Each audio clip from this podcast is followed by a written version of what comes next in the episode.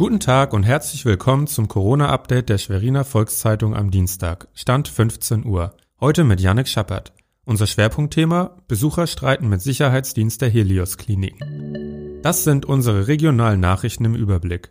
Im Rahmen der Corona-Pandemie gibt es zwei weitere Sterbefälle in Mecklenburg-Vorpommern. Im Landkreis Nordwestmecklenburg ist ein 60-Jähriger mit schweren Vorerkrankungen verstorben.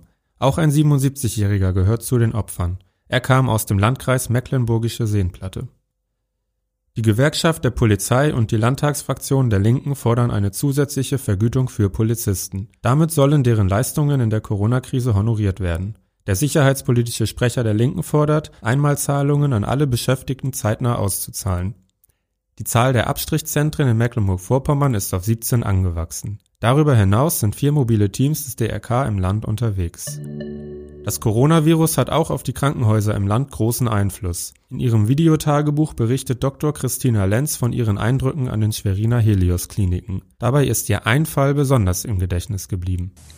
Ein bisschen erschrocken habe ich mich heute Morgen im Foyer wo ähm, ein Angehöriger ganz schlimm mit unserem Sicherheitsmann diskutiert hat, weil er seinen Bekannten mit auf die Station begleiten wollte wegen seines Gepäcks das ist alles verständlich und ähm, auch Ängste und ähm, das Gefühl, noch begleiten zu wollen, ist nachvollziehbar. Aber bitte, bitte, unsere Sicherheitsleute können nichts dafür. Und äh, die Zugangsbeschränkungen zum Krankenhaus haben ja ihren Sinn. Es gehe darum, Menschen zu schützen. Die Beschränkungen sind dafür gedacht, das Virus in Schach zu halten.